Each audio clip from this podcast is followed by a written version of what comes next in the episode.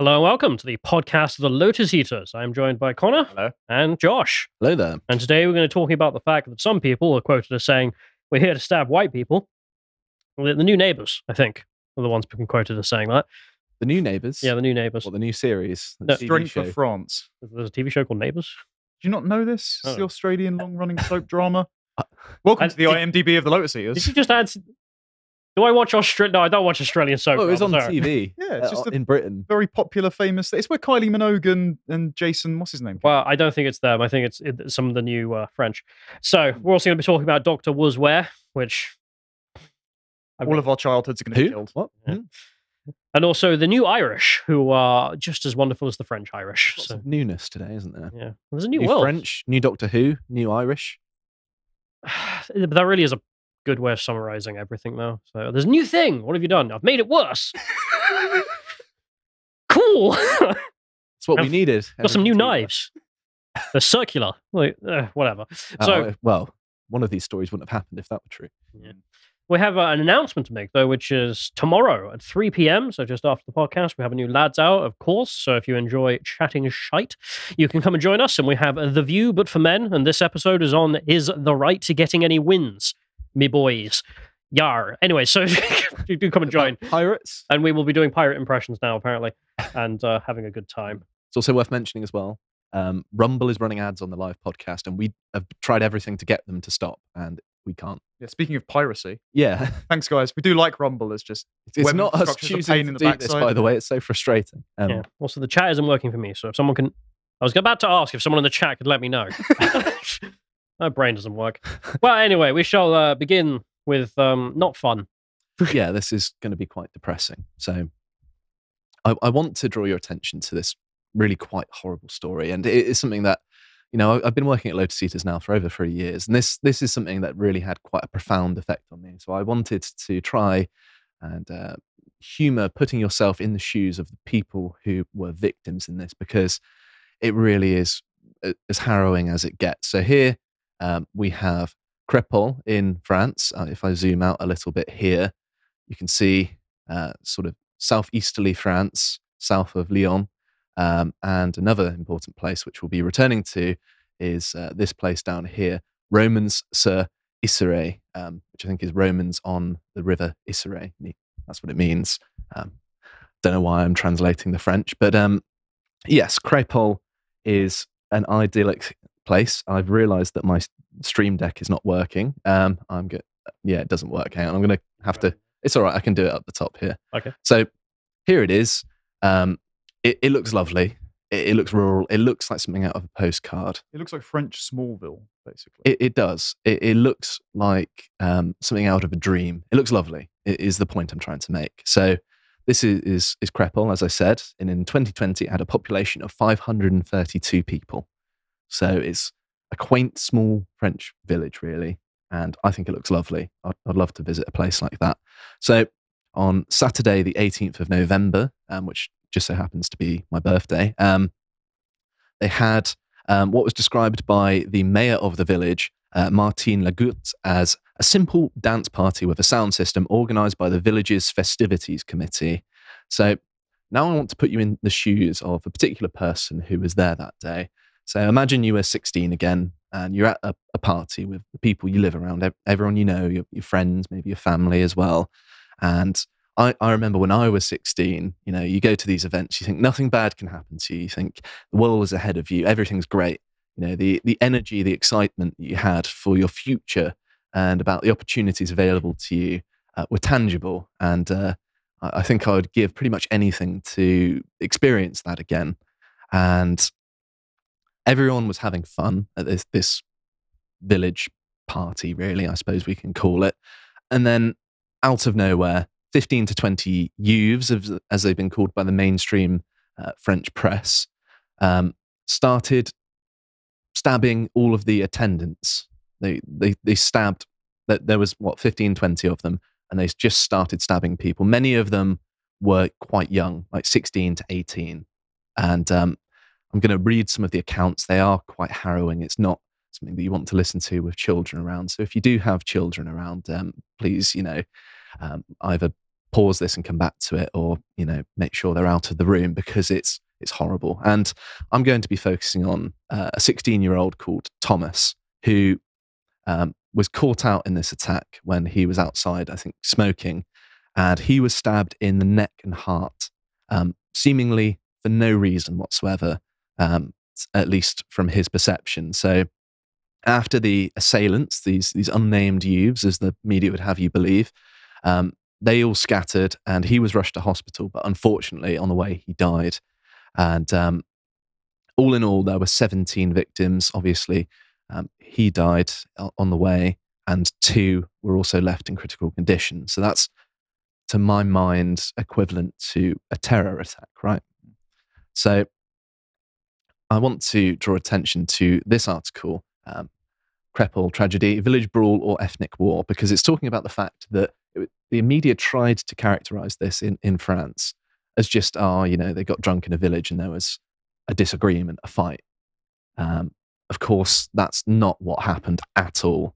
So I'm going to read some of the quotes. These are, um, are on here. It's all compiled there, but they're from local media sources, which I have checked. Um, I'm okay at French, so I can read that media in its original language um, from the sources. And I, I, think it's mostly a local newspaper that's been re- actually on the ground talking to the people there and getting these direct quotes that I'm pulling. But I have corroborated them.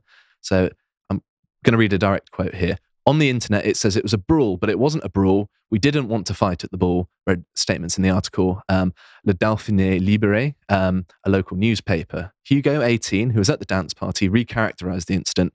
I was near the entrance. I saw Thomas being stabbed in the heart and throat. There was a battle between the attackers, those who had the courage to stand up to them, and those who had the courage to stand up to them. Sorry. Um, uh, Maxence, also aged 18, echoed this. It was a bloodbath. Some youths surrounded the village hall and were stabbing people blind. The bouncer had his finger cut off. It was chaos. And they characterized the profile of the attackers and they said, um, guys from La Monnaie, um, for, and the, in this article, they say, i.e., young people from a so called sen- sensitive area of the neighboring town, Romans sur Isere. Um, so I want to go to this next article here. So after the riots um, in that place, um, the district feels uh, disgained. That's a weird translation, but basically like disillusioned, right? Um, so there's a picture of that district there, and um, there should be, um, if you go to the, hang on, I'll, I'll, I'll do it, John. So my one works. Okay, if you can, if you can move it ahead to that that Google Maps link. There we go. So here we are. This this is the the same place from the picture. My my years of playing GeoGuessr have paid off. Um, and and here we are. And you might notice something about this neighborhood, um, something um, that is true of a lot of places that receive um, large amounts of immigration. Um, here we have lots of sort of low rent houses.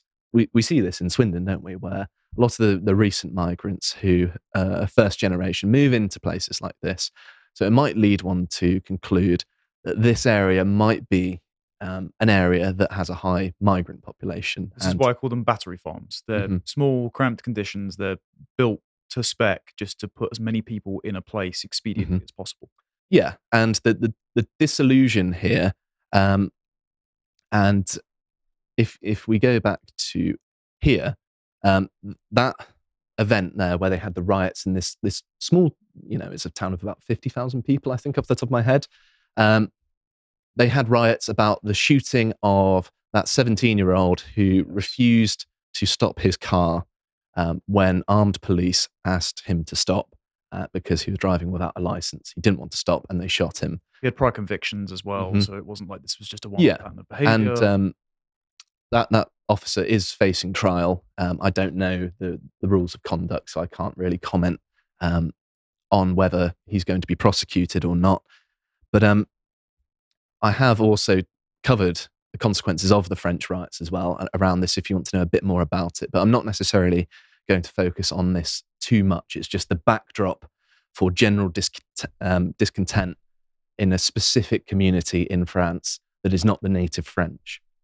So here we have um, that local news outlet. And I'm going to read um, some from here. So this says, uh, We were having fun. We were among friends, having a good time together. A little towards the end, some people arrived. I heard things were getting busy outside. There was a crowd. I went out. I got stabbed in the shoulder and back. I saw my friend Thomas being stabbed. I, I was scared. Um, I went back into the room. I saw another friend of mine get um, stabbed in the back. I compressed his wound to make a tourniquet. He was hit in the kidney. It was a horror. For me, it was clearly an attack. The attackers said, We are here to stab white people. Right. Well, the motivation seems pretty cut and dry. It does, yes. And this has been corroborated by a bunch of the witnesses. Um, they basically said more or less the same thing. There's not, not really any conflict in the accounts of the people who were there. So you can't say, oh, that's just one person's opinion because they've all corroborated each other's. Um, and th- it goes on to pretty much say the same thing. His neighbor confirms these comments and adds, it wasn't just a fight like we're used to, where there, um, there's little punches thrown at each other. We had um, all had village balls this summer. At a good ball, there's always a fight at the end. Otherwise, it's not a good ball. That's spoken like a true teenager, isn't it? But that wasn't it. We saw between 15 and 20 people arrive. We didn't know them. They took out knives. They were there to kill. We experienced it like an attack. And that is, um, from doing some digging, exactly what it seems to have gone down here. It seemed like a, a deliberate attack on native French people. And the fact that this happened in a, a really small village as well, of 500 people, you know, it's it's not like it's a large city where you know it'd still be a vile and disgusting thing to happen, but you could at least see how these people would come into contact with one another. These people, these 15 to 20 people, traveled out of their way to target this event and stab people in a, a small village. So if it can happen there, it can happen anywhere in France. It's like a barbarian sacking. It's, it's exactly that. And it makes you think, doesn't it, that, well, Britain's not too far off the French in this, this respect in terms of immigration. Well, if, if you aren't even safe in a small village, like roving gangs are setting out to stab you just because of the color of your skin, then who is safe in, in the West anymore? Who's any country that's had mass immigration? You, you can't guarantee your own safety and you can't always just have your guard up constantly that there might be some sort of terror attack. That's not any way to live. And this was totally avoidable. But one based on race as well. I mean, this incident probably says more about the attackers than anything else. The Mhm. small village that they've probably never been to, they've never interacted with. These people have done nothing to the attackers. Mhm. Well, of And yet- course, they're seeing it along racial lines, aren't they? And then they decide because these people in a village I've never been to, have never met, have never done anything towards me, because they're white, I'm going to go and stab them. Mhm. That is a mental situation to have your mind at for anyone. And Yeah. for them to do this to people not even in their own town, but people Mhm. go out of their way to do it is In, in the Western world, people tend to view other people on the basis of the actions they themselves have done. Of course, not everyone's perfect, but that generally is the rule. And it seems like there are lots of people who are coming to the Western world who don't share this view, and it's being overlooked and covered up by politicians and the, the media. But it's not even we- disagree on a few religious aspects, No. disagree about how women should dress or something like that. Uh, these individuals you're describing literally said we're killing white people because they're white. hmm Okay, what, It's irreconcilable differences. You will never have peace with those people. You just No. can't have them here. So there was um, marches um, in lots of different cities because, of course, this was quite an upsetting thing, and you know, rightfully so. People were upset, and and this um, isn't new either for France. no, it's not. I mean, was it uh, uh, and then s- the the the, the, uh, The the recent guy? baby attempted stabbing. Yeah, I've lost track of the amount of children who've been murdered in situations similar in Mhm. France. So yeah, There was And- a video recently of a, a black migrant running up to a woman's house and trying to drag the children out of the house. That I saw that. Twitter. Yeah. It's just endless examples of this. So I think people are perfectly valid in saying that, you know, this state of immigration needs to be looked at because people are coming into our country that could have been prevented from coming here and doing some of the most appalling things, not only to, uh, you know, adults, but targeting children as well. There's no more barbaric thing you can really do than harm innocent children, in my mind. And I, I think that the demonization, as we're about to see, of these people who are concerned about their country, in my view, um, is absolutely disgusting. I think it is tantamount to a cover up. So, French government um, has urged calm after Teen's death uh, at Party Sparks. Um, here we have a trick out of uh, Oh, the framing. the Anglosphere's uh, far right riots. It's not just that. It's teen's death. Oh, did he just keel over and have a heart attack related Mhm. to climate change or something? No, he was murdered by a gang of roving racists that were imported into the country by policies from the elite. And now, and this is something that, that Carl said about yesterday, it's that they call you far right because if they meant fascist or they meant mid century German, they'd say that. Instead, they're trying to marginalize the obviously acceptable concerns of everyday people who go, I don't want my children at threat from a bunch of criminals who shouldn't be here as far right because it's easier to crack down on you as the enemy if you put them in some kind of ideological sheep's pen. Mhm. And of course, concerns about not getting your children stabbed doesn't make you far right. In fact, most parents, I should hope, don't want that to happen. And um, yeah, I, I just find this very strange. So um, they, they also, um, I'm going to read a little bit about what Macron's doing because he seems to care more about the uh, the French right, as as it's been characterized, than he does the actual attack. So um, um, Olivier uh, Véran, the spokesman of Emmanuel Macron, um, went to the village of Crépol in southeastern France, where Thomas was killed, in a bid to keep a lid on tensions.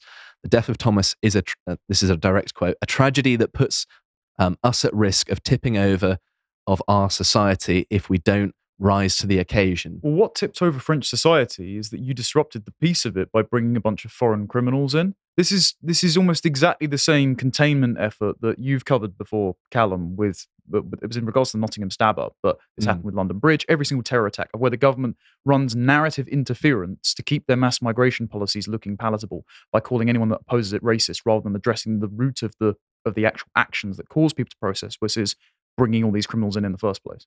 Absolutely. I 100% agree. And um, he carries on to say it's up to the judiciary to render justice, not, not the French public themselves, but they were going out on marches. I know there, there was a case of people going to the suburb and, and looking for trouble, but it was a, a very small handful of people. And obviously, we don't advocate for just beating up innocent people. There's, there's no need for that. Um, but they're characterizing it as if everyone who is concerned about this is somehow some sort of far right vigilante, which is just simply not true. And um, he did um, acknowledge the fact that the death of Thomas was um, not just the result of a mere fight in a village dance. I mean, wow, what a small mercy that is. I mean, only when it's emerged very clearly that it was an orchestrated terror attack, in, in my view. Because, of course, it's worth mentioning that that suburb, um, they were writing about a Muslim. So clearly, there's, there's um, and there's some sort of Islamic connection here. And many of the the witnesses to the attack said they were probably North African. They speculated maybe Nigerian or Moroccan or Nigerian, um, Algerian, um, and of course France has a, a connection because of colonial ties to those countries, right? So that seems like a reasonable assumption about the attackers. They saw them, right? They they heard them shouting things. They also were shouting slurs for white people in Arabic. So one can assume that they were Muslims. The the uh, French state has not released any detail um, whatsoever about the attackers, and I imagine it's going to be one of those situations where people are going to be very much dragging their feet about releasing information because it's going to make people very angry when they realize they let people into France who went on to murder people, and this is an avoidable thing. And when they're targeting kids, it's the most frustrating of all. It's, it's infuriating. I mean, I- I'm trying to keep my composure here just so I can actually give you the news, but it's really, really got under my skin the fact that this has happened. So the BBC has um, also joined in on this dogpiling of people who don't want children to be stabbed by referring to them as ultra right. Oh, we've graduated now, have we? It's not the far right. It's not the hard right anymore. It's the ultra right. Um, Which reminds me of Pokeballs. Yeah. We're gonna get the Yeah. master right soon, or the great right, or something. I just I uh, find it boring. Like, you, you ran out of using the word far right, so you went with ultra. Mhm. Okay. Cool. Yeah, and it, it's just Boring. disgusting that they're they're basically carrying water for the attackers by focusing on the people that are annoyed about it, and it, it's it's making a mountain out of a molehill. Just like oh, we're concerned about the the ultra right. Well, they're not the ones going around stabbing children, are they? So why? I can't, I can't even think of a single. Maybe this is a bias. Someone can tell me of native French people engaging in lots of terrorist attacks against Algerian migrants. It just doesn't happen. No. I mean, in the UK, we have far more uh, terror attacks organized by refugees. We've had, I think, one or two organized by natives. The only one that they usually population. cite is Jo Cox's murder hmm by a crazy schizophrenic who self-identified as a mid-century. Well, that's not him killing a, a, a migrant population. No, The thing I was thinking of was Finsbury Park Mosque. After the three Muslim terrorist attacks, there was a, an English guy who went and, and mowed down some some Muslims with his van. You, you don't get that symmetry. No, you don't, do you? It, it only goes one way, which is true of a lot of uh, violence associated with immigration. And it's very frustrating that you get called um, pejorative terms, as the media intend them to be, um, for simply pointing out statistical facts, really. That's, that's ultimately what it is. it's not even statistical facts. It's saying, "Hey, here's a story where a bunch of innocent kids were stabbed." You're not even looking at numbers. You're looking at Mhm. the Well, there is raw that element as well. Yeah, it, it's it's in the immediate aftermath of children being butchered. Uh, Mm. d- But that's why I bring up the symmetry. Like, if you're sitting here as a news organization and, and dealing with the, the real threat to society here, it's not protests. Mm. My, my my contempt for the journalists that that write these sorts of stories in the wake of this sort of thing is eh, unfathomably high at the minute. I, I, I just can't I can't fathom what goes through a human being's head when they they think, oh, some ch- some children have been stabbed. I'd better defend the attackers for my ideology. well, it's a threat to the consensus reality. That's what it is. You know, if if for some reason something I believed resulted in children getting stabbed, I would at least sit and rethink my worldview. It's- It's just, ugh, it's so insufferable. But it's not just limited to this, of course. Um, as Callum uh, covered, the Dublin riots um, had a similar thing where a migrant stabbed children. And again, the people who were upset about it were called far right. They're the real problem, not the child murderer. Well, this is Yeah. the subtitle of the article. Perhaps the mayhem in city centre last week will finally end politicians' complacency about violent anti-immigrant groups. Oh, so it's not the fault of the immigrant for stabbing children 20 years after coming Hmm. here when he should have been deported for a prior offence anyway. It's the fault of the native population who weren't asked if they wanted this for saying, we didn't want this and now we still don't want it.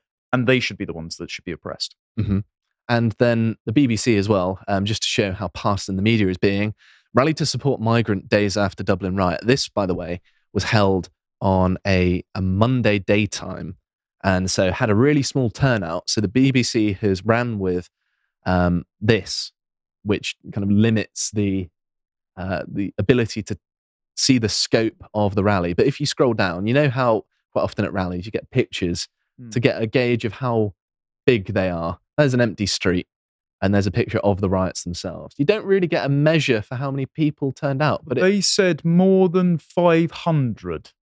Right. Mm. More than 500 people attended a solidarity rally in Dublin. But it's interesting that the BBC is happy to report on this. They don't say extreme left wingers, um, people who are, ha- you know, people who are happy to support policies that result in children getting stabbed. Hmm. They they didn't run it like that, did they? They've they've basically tried to write a puff piece like, look at these lovely Irish people that we agree with who've come out in defence even after all of this. Aren't they great? That's that's what they've done. The partisanship is clear in my mind. So um, if we go to this article, um, a mayor from the town in which uh, some of the, the suspects are from said it's uh, delinquent parents. They come from parents who Oh. are already delinquent, and she's Right. supposedly right wing. Oh, they wouldn't have stabbed white people if we'd just given them more youth clubs. Is that what we're running with here? It, it's a slightly harder line version of that, yeah, pretty much. Just oh well, they they're, they're bad apples. It's she's she's saying oh, there's a hundred Hmm. people that are ruining it for the rest of us. How how old were said attackers? Because we don't we don't have much information on them other than I think their racial um, animosity, do we? a couple were minors, but some of them were sort of in their early twenties. Right. Um, okay. at least from the information that's come out so far, but it could be subject to change. Maybe they've got the wrong people even, but I think I'm going to trust the the accounts of the people who actually saw them rather than you know the state or the police who have an incentive not to be completely just transparent. And um, finally, um, I, I did want to draw attention to the fact that um, Remix reports, I've not been able to find this in too many other places, so maybe take this with, with a pinch of salt, that there have been nine people arrested. And I don't know whether this is the case, but hopefully they can get to the bottom of who did this and, and, and catch all of the people who did it and uh, punish them appropriately, um, which in my mind um, Would be very severe. need to crack out the old guillotine, perhaps. Um, the last execution was in 79, off the top of my head. But target, you know, a deliberate terror attack where they're targeting children, I think does warrant that. And um, yeah, I hope um, you're not too depressed after me drawing attention to this, but this is very, very important. I think this story, the, pa- the fact it's a small town and a coordinated attack on it where they targeted innocent children, I don't think it can get much worse than this, really. It just goes to show how far this has gone now, and it's infuriating. Uh, John's trying to highlight here France's Black Friday. Moroccan migrant brutally hacks elderly couple with butcher's knife inside crowded mall food court. So, it's a revolving door of these stories of brutality at this point. Mhm. Just there- end mass immigration. There's zero of them in Poland. What could possibly be the difference? yeah, it, it's almost like there's different immigration policies, isn't it? And yes, it, it, it seems to be life or death, this immigration question now, because the state, the police, the media don't care if you're a white person getting killed. They're going to carry water for the attackers. And it's one of the most infuriating things I've probably ever covered. And um, I, I suppose just share this story around. I suppose that's all we can do at this this moment in time. Almost feels tonally inappropriate to go from one severe murder to another, I suppose. But uh, big deep breath out because we're going to try and have a, a little bit of fun as our childhoods are. I feel like I need it. Yeah. Just are we having tech hiccups. That's fine. All right. Speaking of broken things, I suppose. Let's talk Yeah. about. Oh, hang on a minute. I'll go back. I'll go back. That's fine. Don't worry. We'll restart. Don't worry, YouTube. This isn't in it. I mean, this probably won't be on YouTube anyway. Um. Anyway, right. Boom. Yeah. Let's talk about Doctor Who, which I think lots of people were holding their breath to see what the revival would be like. I was holding my breath only to hope that I'd pass out and die. Yeah, so you could not have to watch the episode. I, I, I Mm-hmm. don't think many hopes were high for Russell T Davies coming back for certain reasons that we will cover in the next little bit. But for for kids of the early 2000s, we all grew up on the 2005 revival. We have fond memories of the Eccleston launch. I know I really fancied Billie Piper growing up, and David Tennant was properly good. A bit more of a Matt Smith man myself, but those first six seasons, great stuff. Started to taper off when Capaldi came in. Then Jodie Whittaker almost utterly butchered it, and, and now But David Tennant's back. I hoped that Capaldi could have. I didn't actually watch that because I, I felt like it, it had had its time with me, but um, I wanted to Capa- Capaldi to be like the sort of thick of it character that he had, where he'd come in effing and jeffing and swearing at aliens, shouting at them until they are intimidated and give up. He did a little bit of that in season ten, but he was bogged down by his companions. I Yeah. would say. All right. Massive Doctor Who fan. I had a collection of literally every DVD and a magazine series that came out. I remember But- those magazines. Yeah. I don't know how many people were actually holding their breath for this because I imagine it's similar for, well, it is similar because we can look at the viewing figures.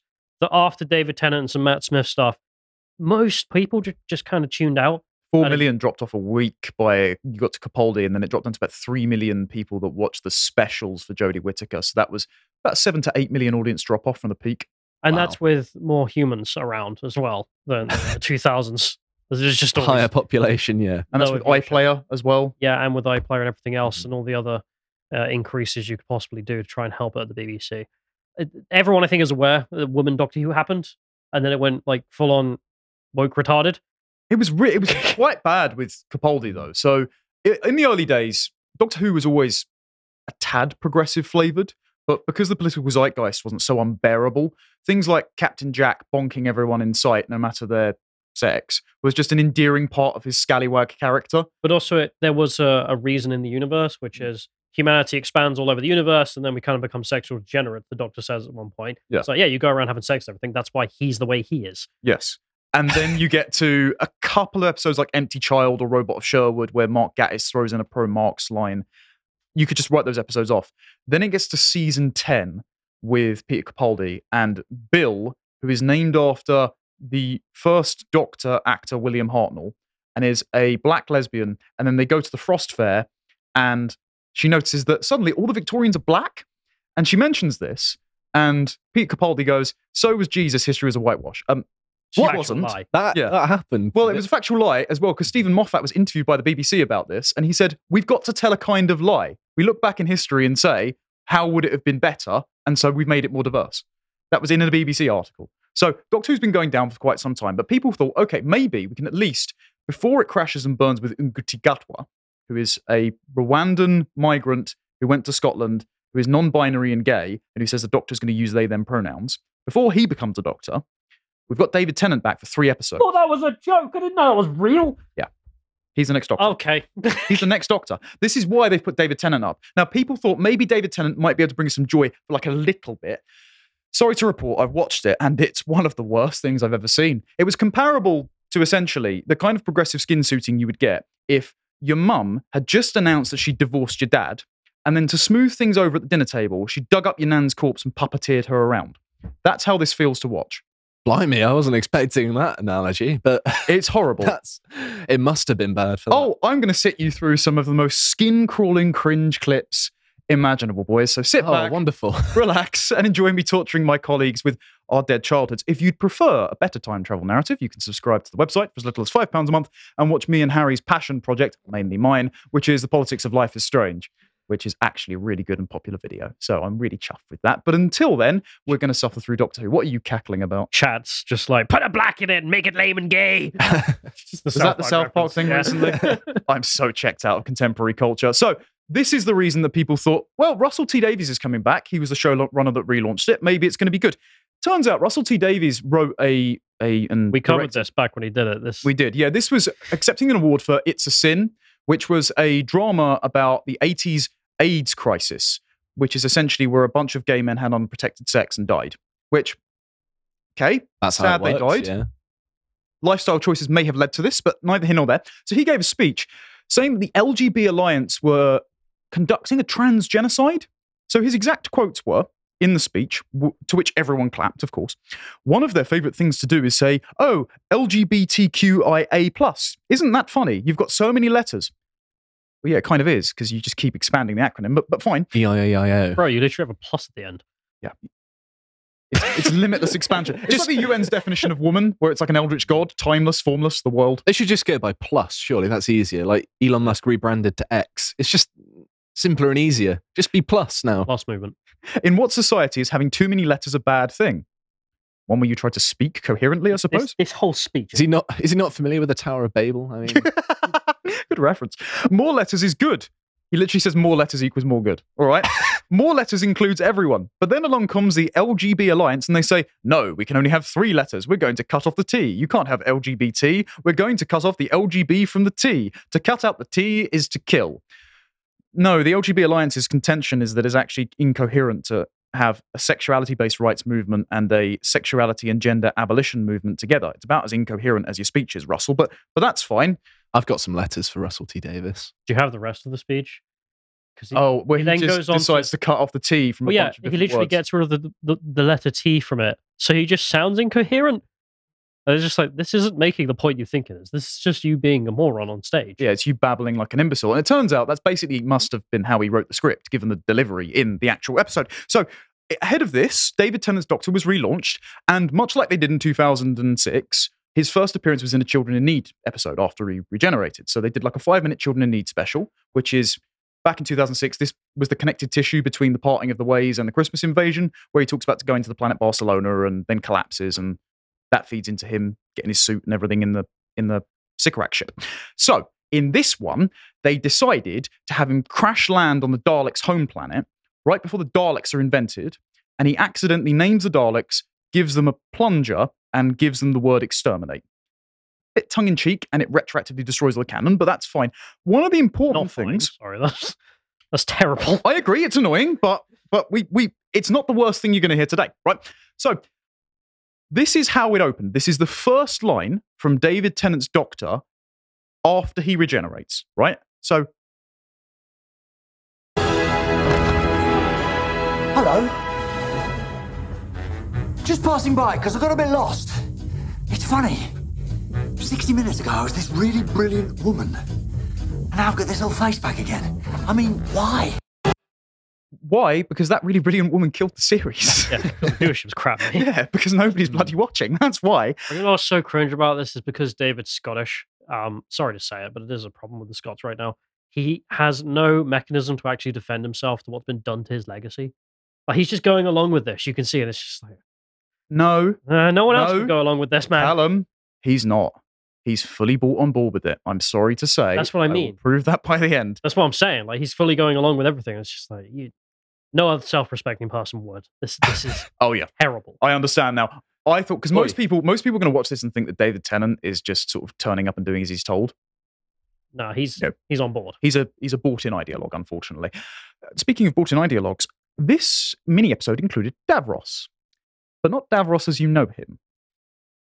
You're cackling because you've already seen what happens. I'm going to play this clip from Russell T Davies where uh, he talks about his need to update Davros. taste has moved on, and there's a problem with the Davros of old in that uh, he's a wheelchair user who is evil. And I had problems with that. And a lot of us on the production team had the problems with that of associating disability with evil. Nobody made that trust me, connection. No. There's a very long tradition of this. I'm not Is blaming there? people in the past at all, but the world Where? changes, and when the world changes, Doctor Who has to change as well. We can evolve, we can start anew, we can become stronger. So we made the choice to bring back Davros without the facial scarring and without the wheelchair or his support unit, which functions as a wheelchair. It's not a. I say this is how we see Davros now. This is what he looks like. This is 2023. This is our lens. It's this is current, our yeah. eye. Things mm. used to be black and white. They're not in black and white anymore. And Davros used to look like that, and he looks like this now. And that we are absolutely standing by. I think because it's Children in Need Night, it's a night where issues of disability or otherness or being excluded from society come right to the front of the conversation. So, of all the nights to make this change, I thought it was absolutely vital to do this. And I'm very, very, Dumbest man very alive. proud of the fact Yes. that on behalf of all those children that identify with Davros, I mean, God forbid we offend people that have a giant blue eye in the middle of their forehead. I want to sort of paraphrase Forrest Gump and say, Davros, you got new legs. He's a cyborg. He's Hmm. genuinely a cyborg, and he's done this to himself. It's not like he tripped down a flight of stairs or had a skiing accident. He decided to make himself a war machine. Uh, And he's a villain. Like, you're not meant to feel sympathetic for him. This, besides the obvious retardation of being like men in wheelchair evil, therefore all men in wheelchair evil. No one thought. I, that, I did honestly. notice that they dressed him up like a mid century German as well. That's, Yeah, this is the problem with them. Literally, all they can see is representation. I saw some green text saying this, and it's so on the money. Which is they see person in wheelchair who evil, therefore that's all they can see whatsoever. They Mhm. can't see Davros himself.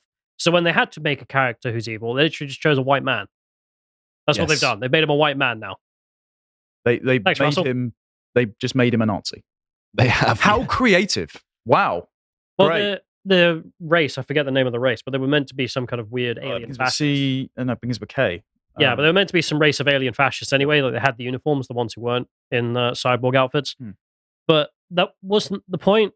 Like it was never about, oh my god, he's in a wheelchair, therefore he's evil, therefore that's. I, I can't. I can't his, his- also, I'm his- sorry. You literally made the enemy a white man just because that's how your brain thinks, even in your terms. Because if if a man in a wheelchair equals wheelchair people bad, and then you make the enemy here white man, well, what does that mean, Russell? Also, his deformity is a consequence of his own actions.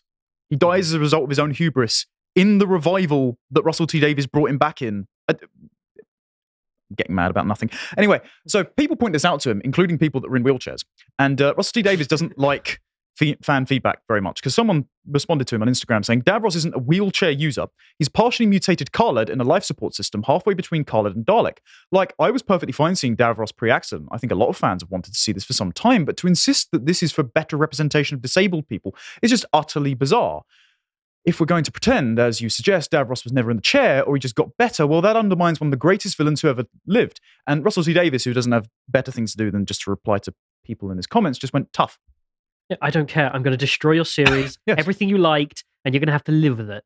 Yes. I'll just get tuned out. Yep. Just not going to watch. Yep, not gonna not gonna watch after this after this first one. Um, also, this was Russell T Davies' replacement disabled character in the episode. So there is a brand new unit scientist. I think she's Advisor Fifty Six, and she's in a wheelchair.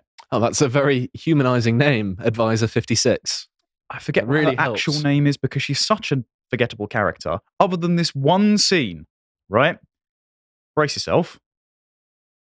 Okay. Oh, she's got a chair. She's got a chair with a missile launcher. Whoa. All And wheelchair people have got a wheelchair missiles. with with knockout darts. Whoa. All wheelchair people are, are murderers. Whoa. Well, Yeah, following that same logic. as Nerdrotic pointed out, it's like right. Unit clearly has a great budget where you have a missile launching, darting chair. But first of all, earlier in the episode, she can't go up a flight of stairs. So why doesn't it have a jetpack in it? And also, Hmm. if you can build this kind of technology, why doesn't she just build herself an exosuit and walk? Because then it wouldn't be representation, would it? Yes, but it would make sense, and that would be a much better episode. But of course, I'm just thinking about coherent writing here. So this was the episode, The Star Beast. Now it's based on an old comic strip by Dave Gibbons, the guy that authored Watchmen. So it's a pretty famous one. It's, it's one that's in the beloved canon of the extended universe of Doctor Who, which the BBC are now branding the Whoniverse. Um, part of this is their very, very gay, very, very trans direct quote podcast. Yeah. So We covered that back in the day. glad they're expanding that out. Just some general thoughts on the episode, right? So, first of first of three specials, it feels totally soulless. They've got loads of establishing shots. It feels a bit like a Disney Plus show. Uh, all the performances feel phoned in. Nobody's giving a particularly compelling line delivery. Um, they also keep telling you how beautiful the new companion is. The new companion is a 20 year old transgender actor called Rose. Yes, Hmm. they're, They're literally, literally, doing the skin suit. of Billie Piper's character. Yeah. Um, I'm just going to jump into some clips, which, if this does go out on YouTube, who knows at this point? You probably won't be able to watch them. We'll just talk about them afterwards, just in case. Brace yourself, gents. So, the, the first one, one of the introductions to this Rose character, is that they get dead named. Doctor Who. Because this was a necessary scene. Oh, Jason, you alright? Alright, looking good, Jason. Oh, give us a kiss, Jason. Oh, get them. Is that Josie Wingate's boy? Just leave it. Well, I'm going to tell her. Because I remember she had lots of names at school. And I should know. I invented them. Great. Just make So- something entertaining. It's not even a I don't want to talk feasible. about fucking pronouns after work. I'm sorry. Mm. It's not even a feasible depiction of dead naming because they were quite far away. All they could just see is the back of someone's head. It it was so forced in there. It's, it's- not like it's a, an actual part of the, the story in any way. Oh, it is. Oh, really? Yes. The entire episode is a trans allegory. I'm not Uh, joking. Everything from the lighting in the TARDIS towards the end, where it goes pink and blue, to how the conflict gets resolved. And most people thought, okay, they're playing a on. Does transgenderism save the day? Multiple times. Amazing. it What a turns out. brilliant writer. It turns out the Daleks are really vulnerable to puberty blockers. Who yeah, it doesn't save the day for about forty percent of said transgenders, but there we go. That's all right. Okay, like ne- next clip, in case that you weren't put put off by that. You know how Donna's mum is a sort of beloved character because she's comedic relief. She always puts the doctor in her pl- in his place. Uh, she decides to keep her daughter safe. Well, they they just decided to basically disparage her and make Donna a pronoun policing Karen. All right, let's just play this one. Is she right? Boys from school. I never know. When I say she looks gorgeous, is that right? I mean, is it sexist? Never said it to him when he was.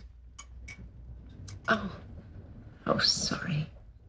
Does she look gorgeous? Yes. Well, stop worrying. I just get so clumsy. I know. So do I. That's what happens. You have a kid. You think, good, I've got it. That's mine.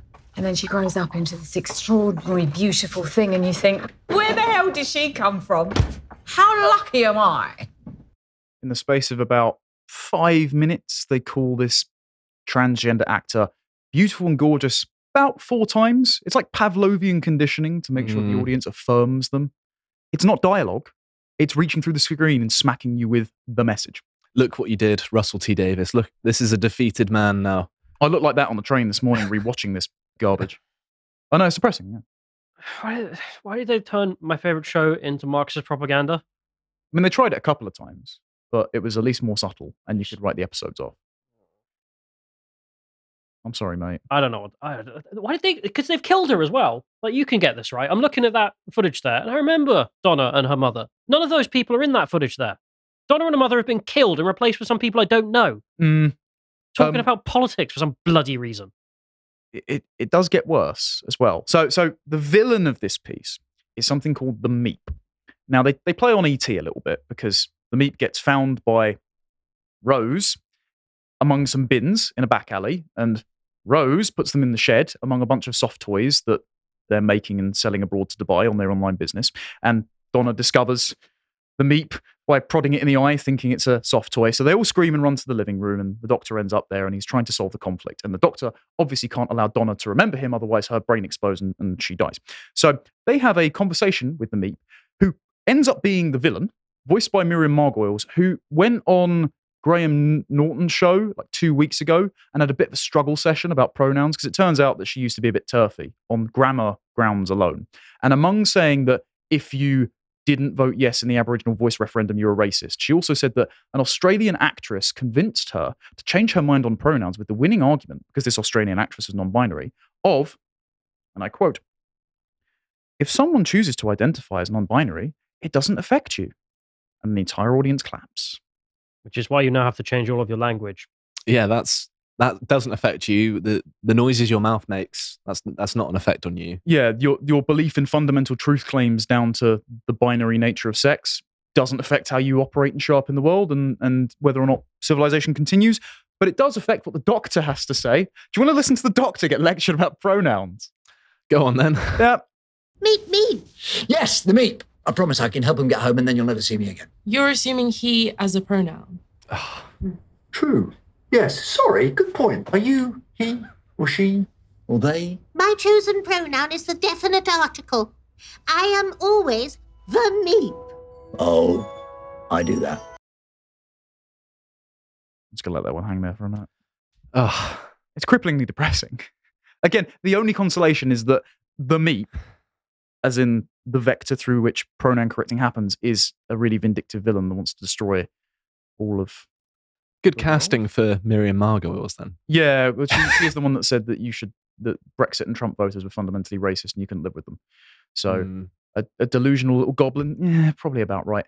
There is a there is just a, obviously all modern media is crap these days. So it looks crap, it's filled with the message, and it's incoherent. One of the Meep's plan is to get off world by using a, a machine that harvests the Earth's core for rocket fuel, and it's going to destroy all of So London. iron.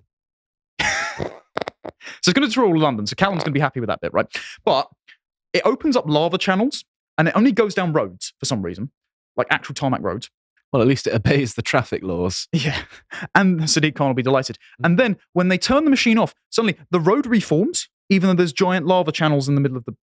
Like it magically reconfigures. It's well, just. it's, it's considerate enough because it, it goes by non-binary pronouns that it closes the road up and it tears it up because you know it's just, it's better than us, obviously. It leaves Us the universe white cleaner than it found it. Yeah, fantastic. Uh, what what about what about this this just this next bit, right? So this is uh, uh Donna and the Doctor's reunion. Um, yeah.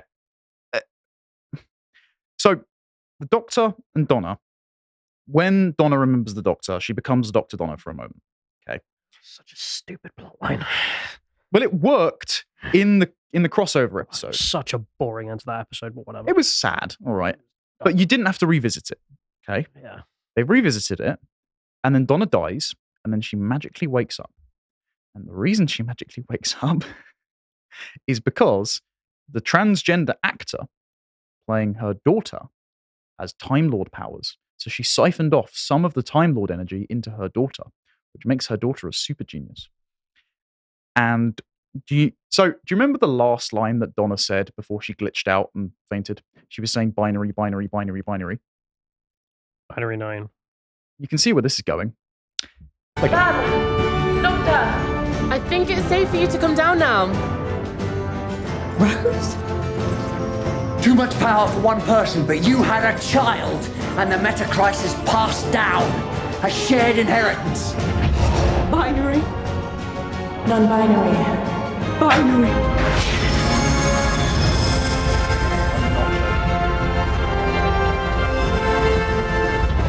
It was always there, shining out of her. And she chose her own name. Oh, the shed. The shed was her memory of the TARDIS. The toys. The toys! Every creature we met, she remembered as a toy. Exterminate! Oh, Polo shall upgrade in progress.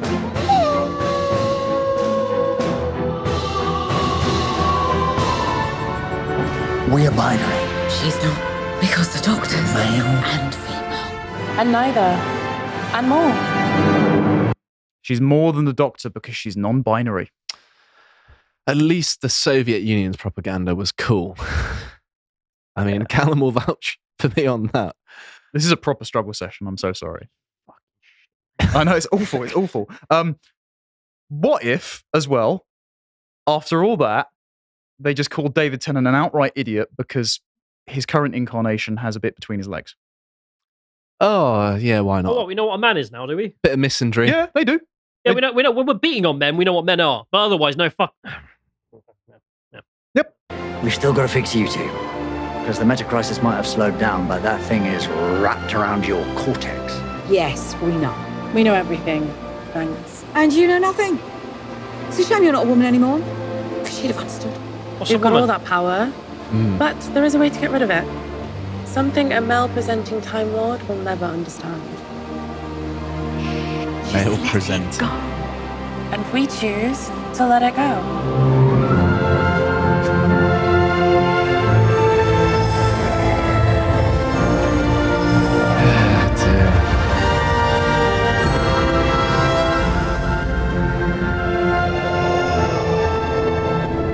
Like I said, mate, how lucky am I?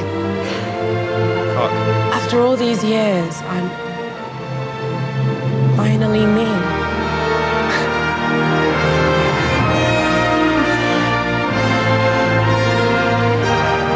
And then everyone clapped. When you said it was a trans allegory, I thought it would be a bit more allegorical. Not, Uh, It's unrelentingly painful. Like even the screen behind Callum's having an aneurysm. yeah. When even the set is cringing, you know it's bad. Also, people obsessed with representation and power, famously good at letting go of power. Mm. Love, Funny love that. that. There is one more, and I just thought it was ironic because this is in the last minute of the show, and this is the only time throughout the entire show that they were honest. Um, Donna says it better than I possibly could have.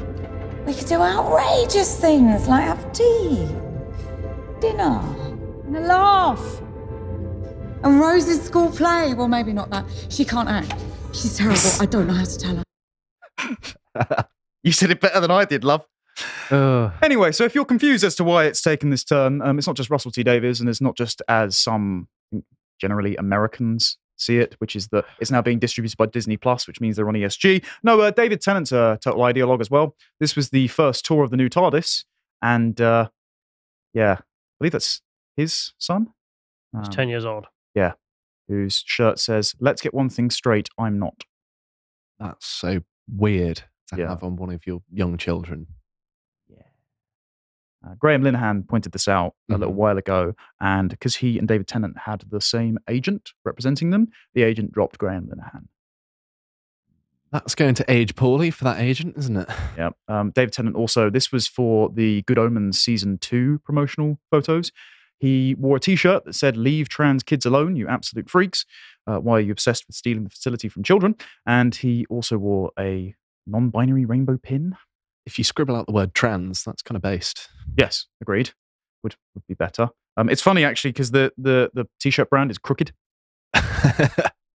Okay. And then he's just been wearing a, a trans TARDIS pin on the one show and for Rolling Stone interviews. And so he's just David Tennant, most people's favorite doctor, I would say, the spearhead of the revival after Christopher Eccleston left.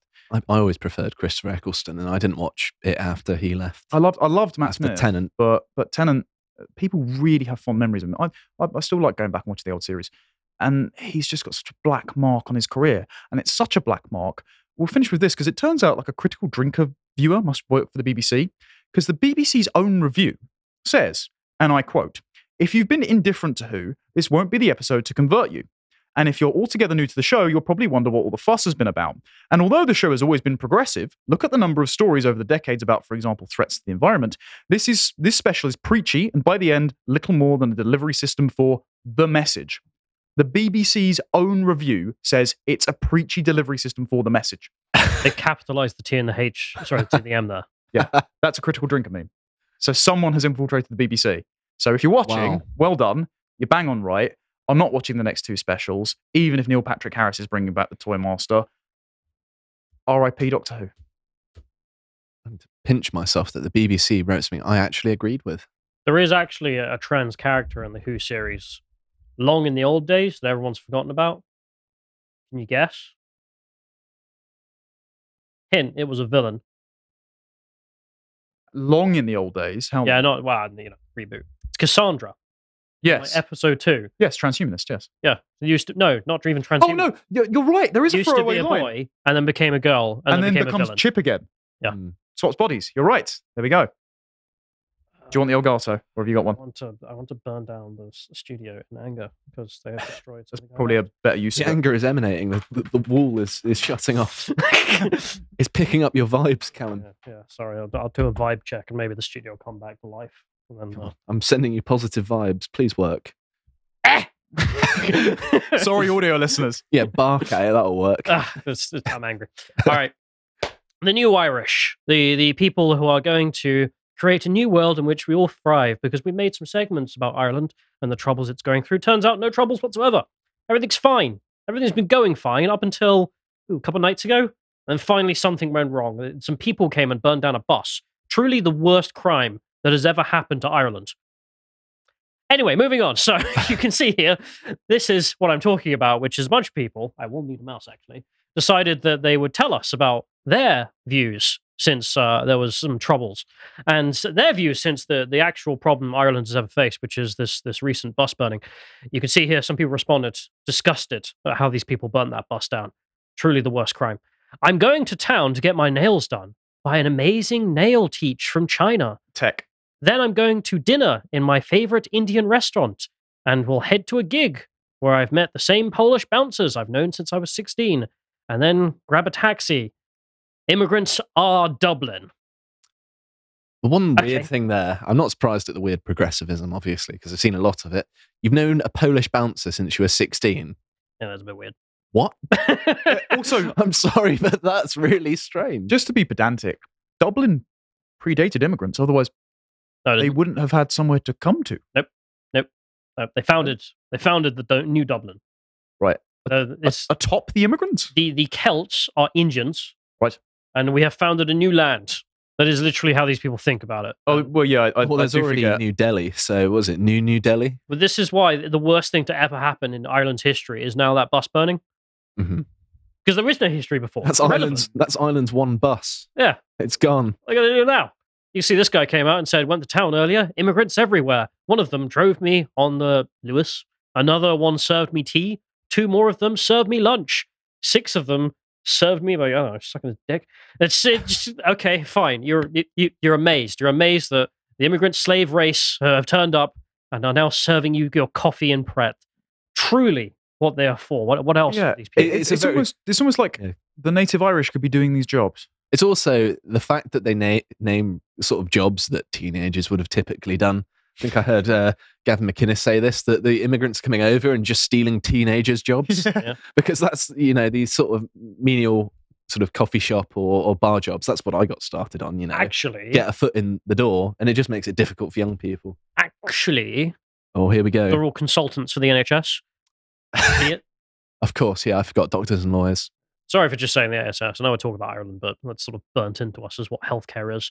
You can see here, Davis came out and said, I was set upon by a gang of immigrants in Dublin yesterday. They gave me a triple heart bypass and saved my life. Amazing. Truly amazing. Uh, it sounds like he actually just stole a heart from a group of immigrants. but my point being, as you can see here, the response to the worst event in all of Ireland's history, a bus being burnt, is that a lot of people have just decided that um, immigrants are essentially some kind of slaves. I mean, you can just import them or deport them at will, and they are here to do what? To serve us, to give us our coffee, to drive us from place to place. What else are they for? They're not humans. They're basically just things I use. And as you can see, That's what they're saying. Yeah, you're not saying that. yeah, this is Just to clarify. literal opinion because you can see. I mean, this guy puts it perfectly. Whether it's nails at curry, a taxi, or a triple heart bypass, Irish liberal globalist elites, in their attempt to defend open borders and plantation this week, have revealed their sympathy. Sorry, that they simply view immigrants as servants. When it comes down to it, they don't even mention the supposed cultural enrichment, learning about Chinese culture, Hindu values, or Brazilian history. It's literally just about having cheap, abundant, mailable labor to serve them up to a luxurious urban lifestyle at a price they can afford. Perfect. It, it, mm-hmm. It's like the floating trays of drinks that you get described in Great Gatsby, because the omission of the description of the people serving said drinks implies that the wealthy people that are attending the parties just don't consider them at all. And it's the same attitude. It just sometimes somehow the, the immigrant class materializes goods to me. They just do. They just come out of the ether and, and they all become uh, consultants for the health service or uh, taxi drivers. There's, there's some gap in between there, would have thought, but never mind. Um, this is obviously also a lie. Just the whole thing about like, oh, we need immigrants, or I don't know, the Irish won't be able to get heart bypasses. It's just not true. We've done this previously, but I want to mention it for anyone new. The NHS data is available in the House of Commons Library, a notorious far right outlet. And they detail here, for example, that uh, 25.6% of the UK population are non British, and only 19% of NHS staff are non British. Of course, that also includes everyone doing cleaning jobs, etc. And it includes London, which is a Mhm. whole other Well, situation. Miriam Cates was asking Robert Jenrick, who's immigration minister, yesterday in the Commons, and she said, "Okay, we've given out eleven thousand healthcare visas in the last year, and it's only reduced something like one thousand vacancies." So it's not No, really sorry, working. seventy. Sorry, seventy thousand healthcare vi- visas, and it's reduced eleven thousand vacancies. That was it. So One in seven people actually took the job. Yeah. The rest of them, I don't know, just, just uh, delivery drivers now, I guess. I don't think I've ever even come across someone who wasn't British in the NHS. I know I I used it in the West Country and have not, you know, used it since. it's but- common in London. Well, it's just one Hmm. of these lies that we get told endlessly. It's like, well, without immigrants, the whole NHS would fail. Like, well, I'm sorry, they actually are underrepresented in Hmm. terms of the population. So there you are. And they're overrepresented in use without ever having paid into the system. But getting back to the the migrant slave class, as you can see here, someone came out and just did a brilliant, a brilliant rebuttal of the Irish far right. He says, "Today, I was served my lunch by an immigrant." Sorry, I can't even read that without him being like some opulent billionaire who just has the slaves. I do like I do like uh, the Roland Rat beneath depicting him as C3PO being worshipped by the Ewoks. Yeah, he says he was served his lunch by an immigrant down south, and then the coffee came. It came on floating trays, as you say. Uh, met a concierge in a hotel who was an immigrant and had three hardworking immigrant lads in my house. What were they doing? How Putting up- were you sitting in the corner chair? they were putting up wardrobes where they had a new kitchen. They are all amazing and lovely people as well as hard workers. Okay, but one of them stabbed a child. Pictured here. Hmm. No, no, no, no, no. I'm sorry. I'm sorry. That's not a real problem. The real problem is the bus was burnt down. God damn it. How else are my slaves going to get to my kitchen? I just, his responses, it's just like, yes, master. Serve you lunch, master. I'll make you, I'll make a coffee, master. It's just unbelievable. I, I love living in a caste system that places me at the top while the immigrant servants take care of my needs and uh, also keep the wages too low for anyone else to actually live off. Thanks for that. Cheers. Yeah, it just goes on. And Again, I, I average do Irishman. Find, I do find the the argument, oh, oh, the left are the real racists. It can be quite a boring argument, but in this case, it is kind of hilarious, isn't it? Well, it's that comical thing because it's just you literally sit around pretending you're this. I'm presuming that the entire Irish population is this, Aristocratic vampires. I mean, Yes. I, I'm like that immigration or not anyway, so but can't uh, help it. that is true. You are you're an aristocratic vampire. There we are. Some pictures, some more Irishmen, just average Irishmen. and, and- and this is the thing about the elites. You know, this conversation you have in the in the populist right, let's say, in which you talk about the elites and how they're out of touch and so forth. I kind of get bored of it sometimes because you hear it a lot. But then you actually see these people and their thoughts, in which they literally think like this is is the life that all mm. Irish people live.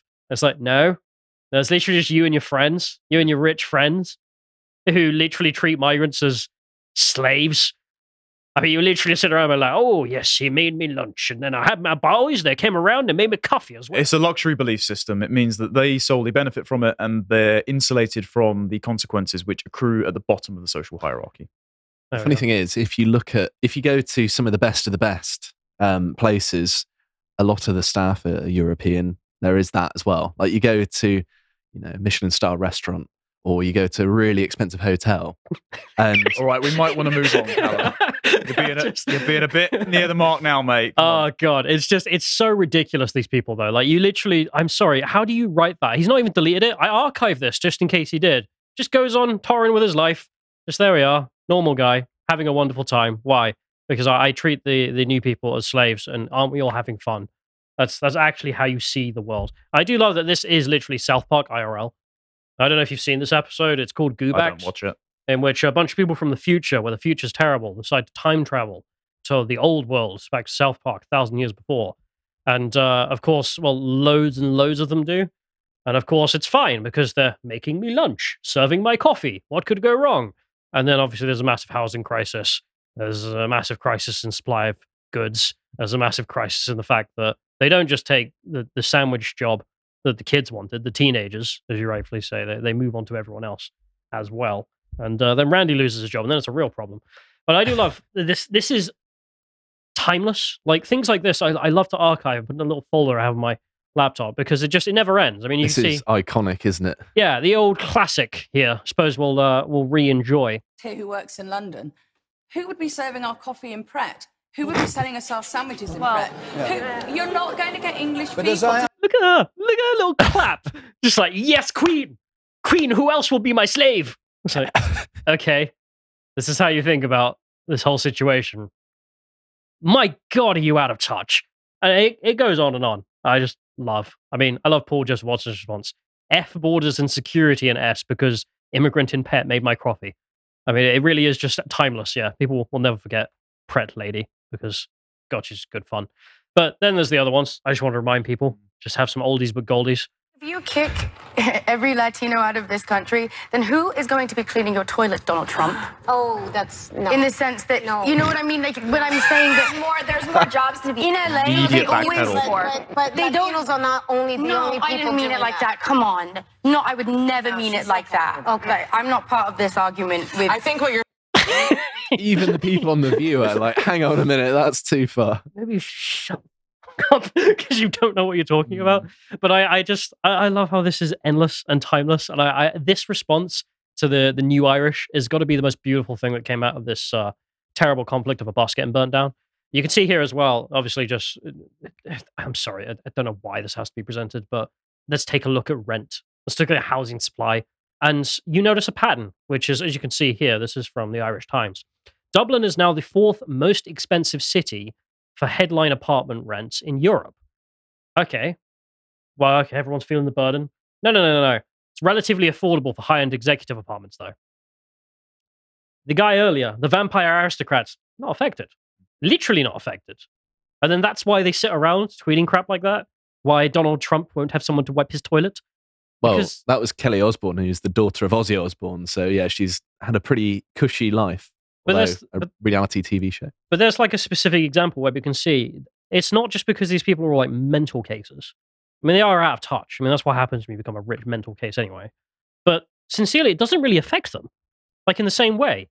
I mean, Hmm. as, as Dublin becomes completely unlivable for the average person, the person who's not average, well, nothing's changed. They're still rich. The luxury apartments haven't changed that much. It's fine. Well, many many people who are already rich have gotten a lot richer since you know the dawn of mass immigration. They're the ones profiting, which is why they Yeah. love their slaves. Slavery is good for them. Okay. Not for me. I don't like it.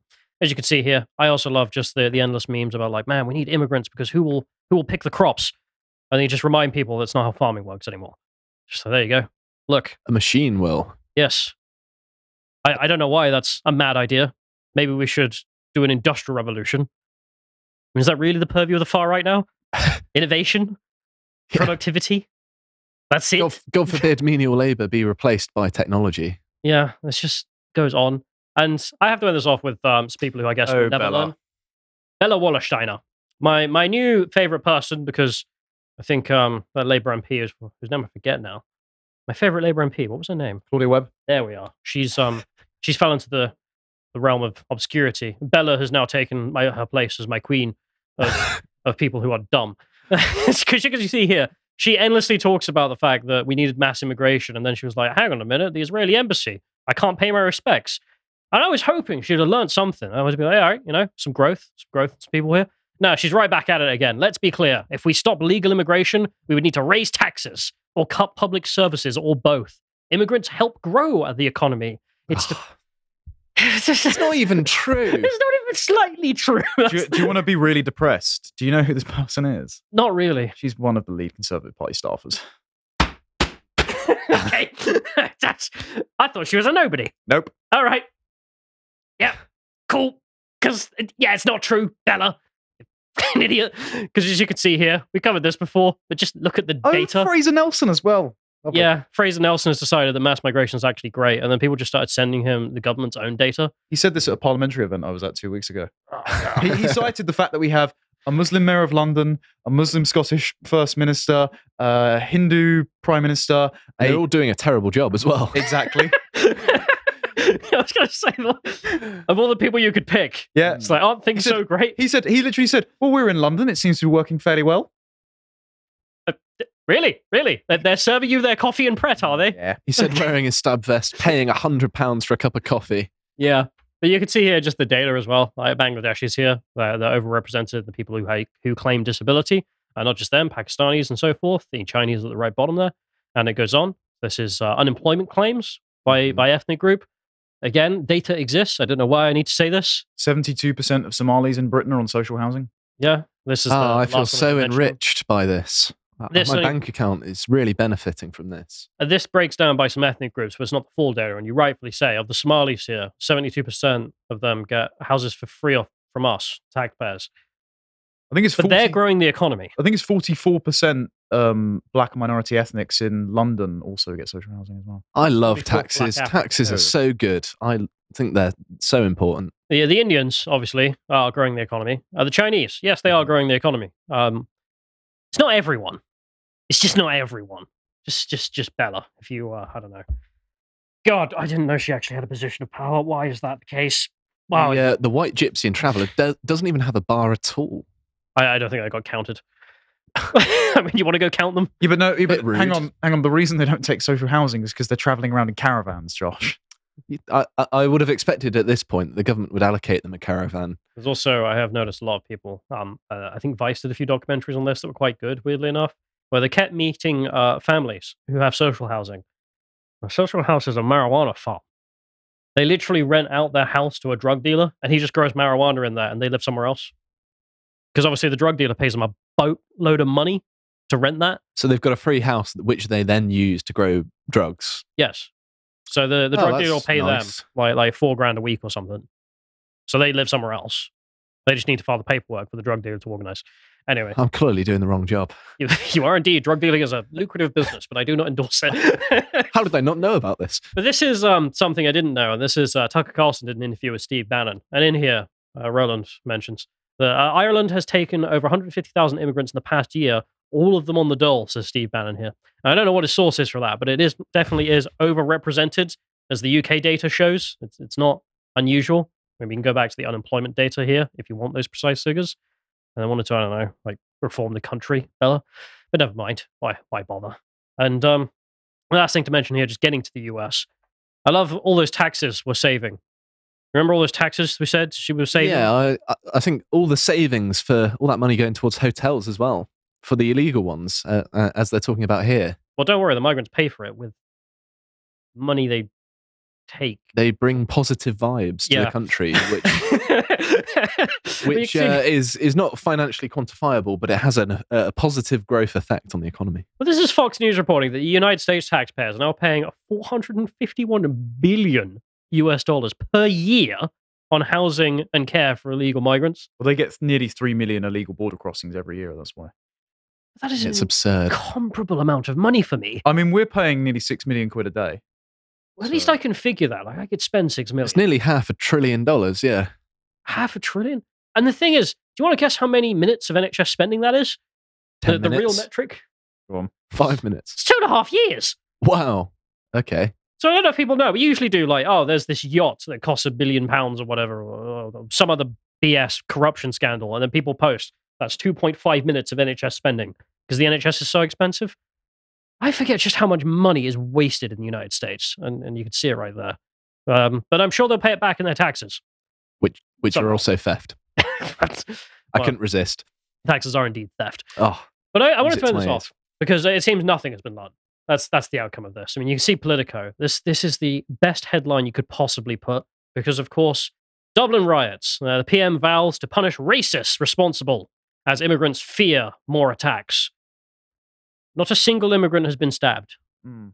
A native. Not a single immigrant has been killed. Not a single immigrant was harmed. In fact, a bus was harmed in the making of the. it's it's almost like they're using the stabbing of a child to pursue political goals that they've already had, which is crush their political enemies and or normal people who are concerned about immigration. Yeah, but I, I do love the uh, uh, the new Irish. They are the ones who are truly at fear, which of course is a good, I mean, just meme to describe the situation at this point. Immigrants most affected. I was so scared of, of Immigrants stabbing uh. Irish politics, I had to stab a child. yeah, but Hello, um, Lotus Ease out of context. Yeah, oh, I knew it as I was saying it. but to fix that that difference in, in at least my mind, where you saw the reality and then the response being something as crazy as everything is fine. This is why. I mean, literally, as you can see from the previous uh, chaps who were just like, but everything's great. I got my coffee served. I then got someone to drive me around. They literally don't care. And uh, Dankula asked the question how many children do have to be stabbed before we admit that maybe there's a bit of a problem.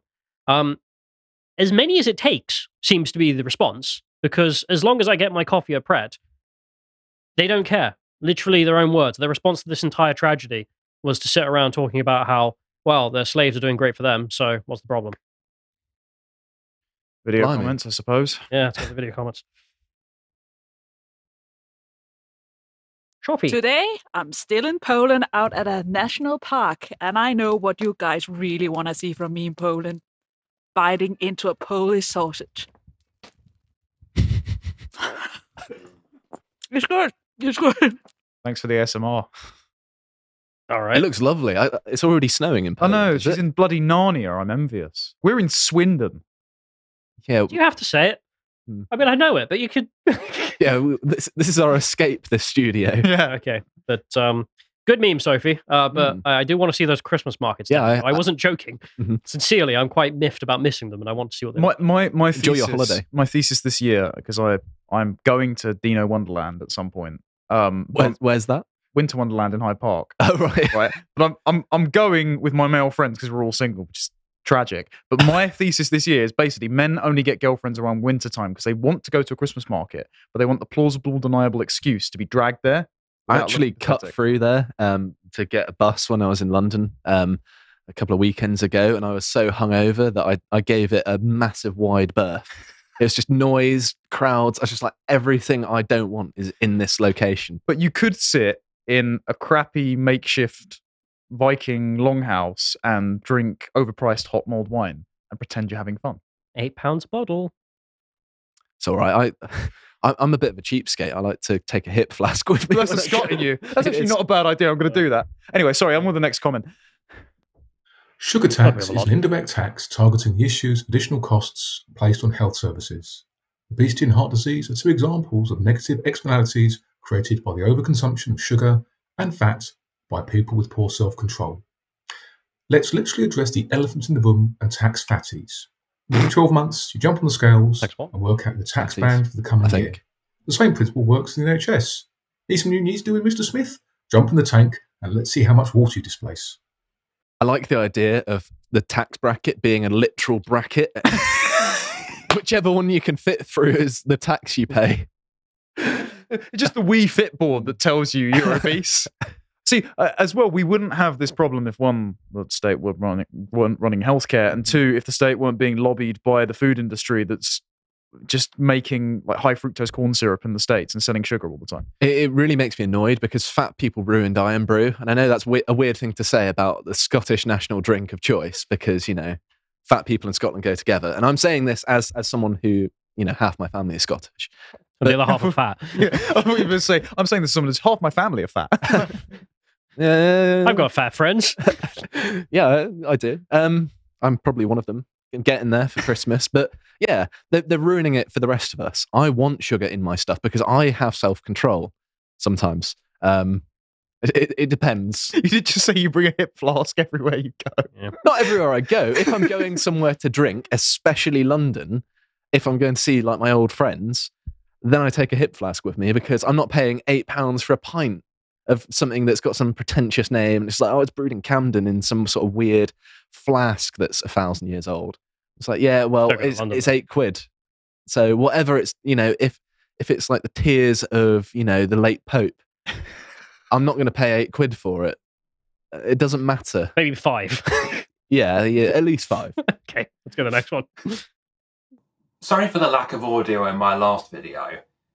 I'm still very basic when it comes to my video editing. I highlighted the Madagascan Queen as a response to Mary Beard because I wanted to highlight someone who was not only a woman in power, but was also a monstrous tyrant who murdered her own people. And yes, a lunatic. Many such cases. This is this it is- very funny with the Doctor Who. Well, it's not that funny, but with the Doctor Who thing of saying, "Well, you wouldn't understand how to let go of power as a man." Meanwhile, female rulers have waged far more wars proportionately throughout all of history. But there you go. Mm. Let's go to the next one. Hey, I just want to remind everybody that a protest doesn't actually create change, okay? So a protest is the party that gets thrown after the, the people in charge decide to make a change and they want to promote that change before officially adopting the change. That's what a protest is. So, uh, if you don't think the people in charge are interested in ending immigration, then an immigration protest is just a bad idea. Interesting way we're looking at it. Mm. It's not even an organized protest. Like it's just sort of people turning up and expressing emotional discontent.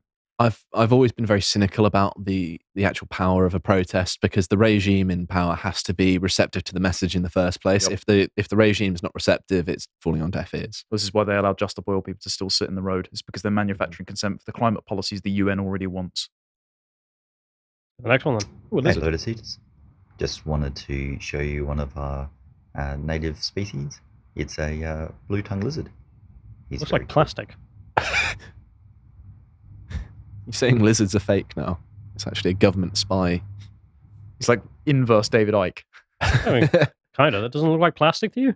No. It, I did like the patterns on it. It's, it's, it's a very pretty lizard. Um. I never thought I'd say that. Um, Animal but no, I, I. I always enjoy. I, Yeah. I, was- I think we're going to say the same thing. Yeah, they're the only thing that brings me joy on my timeline every day. Put a little shoe on the head of the lizard, and then I'll believe you. Why would Until you- then, Put a shoe on a lizard. a little you know it's tiny real. one. go to the next one. Callum doesn't believe in lizards. This is uh, the, his new 2024 redemption arc. Don't know what you've done to redeem yourself. Sorry. Believe in lizards. So, in the recent contemplations about the potential of a collapse, uh, there was a conversation about loss of technology. So, this is an example of it. This is Polaroid film, new Polaroid film. The formula for the original stuff was destroyed. So, this is stuff made from the ground up. And as you can see, it's got lots of uh, defects, damage, discoloration, really bad discoloration. And this is really new stuff. So, we've already lost information, and this cannot be recovered. It's a really interesting example. And I, I, nice pictures as well. I do like a Polaroid camera. Mm. I, it does make me seem like the annoying indie kid that I, I really want a, a sort of old Polaroid camera to take pictures with. It's like, oh, look at me. I'm I'm of the past. That makes me cool. But I've got I, I think they are really targeted. awesome. no, I, I, I'm saying I like them, but I, I'm I'm worried that I'm living up to the stereotypes that could be leveled at me, considering the music I listen to. Oh, with that, we're on to the written comments. Okay, So, Lord Nerevar says, Thanks for covering Crépol. Yeah, Crépol. Today, it's been criminally underreported by most of the media and all of the legacy media, and it's and we really need more eyeballs on it. Uh, Ireland is the tip of the iceberg. So, Okay. Do you want me to carry on? yeah, sorry, that was before the Mhm. title. So, I, I'm not going to make a dyslexic person read the comments. I'm not that cruel. but that is uh, a routine problem. Can I nick the mouse? Oh, My yeah. Sorry. Um, the worst part is not only um, are you not safe in your own country anymore for fear of barbarian hordes sacking your town, you have to live with the knowledge that your police and leaders will always side and protect the barbarians when the plun- they plunge the knife into your belly. That's very true, and I did try and communicate that concern um, in the actual segment. So um, I'm glad you agree. Um, Ignacio Junquera, um, If the media doesn't report on the characteristics or motives of the perpetrators, then it's safe to assume they are guilty and members of the protected classes. It never fails. That is true, and I was well aware of that when I was actually looking at the coverage because when there's an attack and it's a, a white person, they'll be very, very quick to say, "Look, here they are. Here's a picture of them. Here's you know um, what their mum does on a Sunday." Um, they'll tell you everything about them, and when it is an ethnic minority, I think they've cottoned on to the fact that it makes people angry. It, it makes people not support the, the current thing, and This is so the- they hide it. This is the Jimmy Dore pumping gas meme of there might be scholars round here. I hate scholars because they u- usually use euphemisms. Mm-hmm. I hate NHS workers. Uh, Taffy Duck says, so the French fair was effectively a terrorist attack, duly noted. Yeah, it, it was a terrorist attack, I think it's safe to say. Um, I'll read one more, and then I think we've only got five minutes left, haven't we? Um, Cynthia Poole says, I think the attack at Crépol is due to religious ideology primarily rather than racism per se. Uh, stabbing in the neck is the method ordained by the Quran for terrorist infidels. They were obviously um, North African Muslims in my mind, from all the information I was able to gather. So, yes, I think it's safe to assume that they were um, attacking on religious grounds, but they also characterized it in racial grounds in the actual attack. Uh, Lord Nerevar switched off my phone for a while yesterday. When I turned it back on, I was greeted by a 15 message long rant from a friend about how madly butchered Doctor Who has become. Same thing with both my parents. None of these people are a step above normie, and even they understand their beloved media has been butchered before their very eyes. Yeah, my mum and dad watched it before I did, and they were the first ones to say it was absolutely abysmal. My mum came out seething with rage at the non binary chanting bit.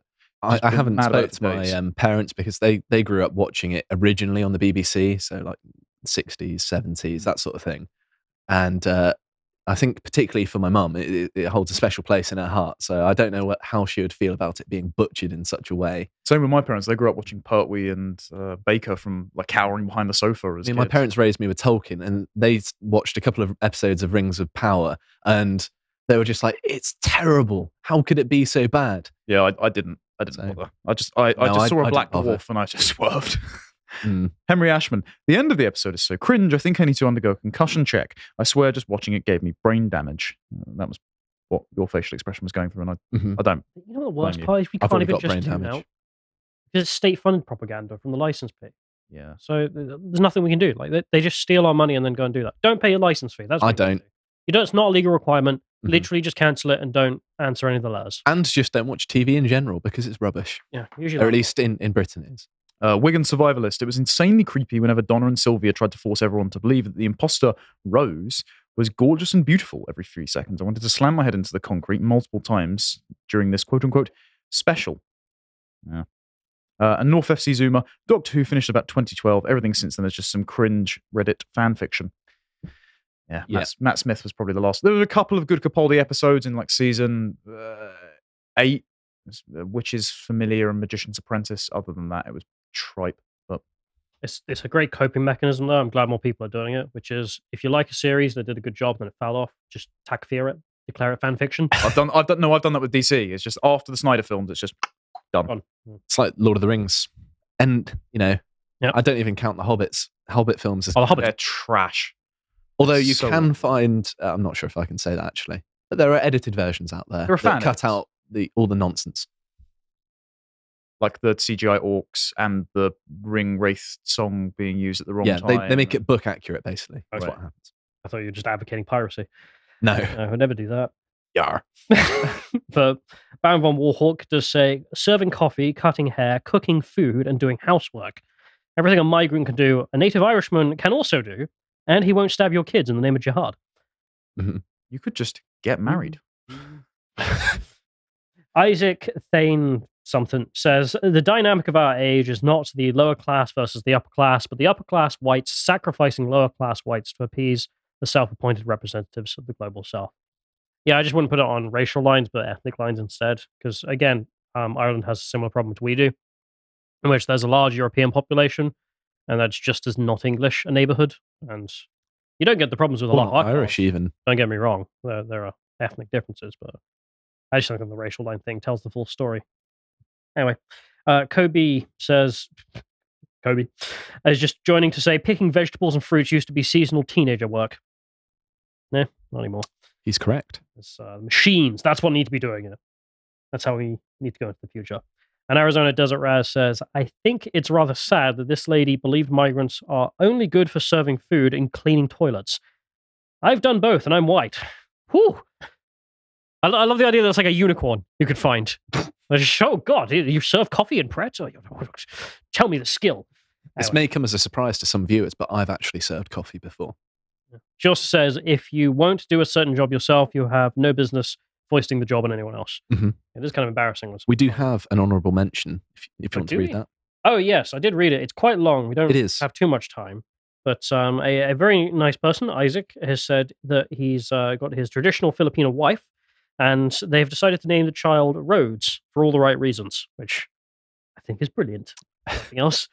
Anyway, um, thank you ever so much. Mm, we are out and of congratulations we are out of time. So if you'd like more, go over to com. maybe. I don't know. You should. Yeah. Got really good stuff there. We put lots of good content behind the paywall. You may well be on it right now, in which case, stick around. There's, um, likepeoplemeet.com. That's also a good one. Anyway, we'll be back tomorrow. Thank you and goodbye.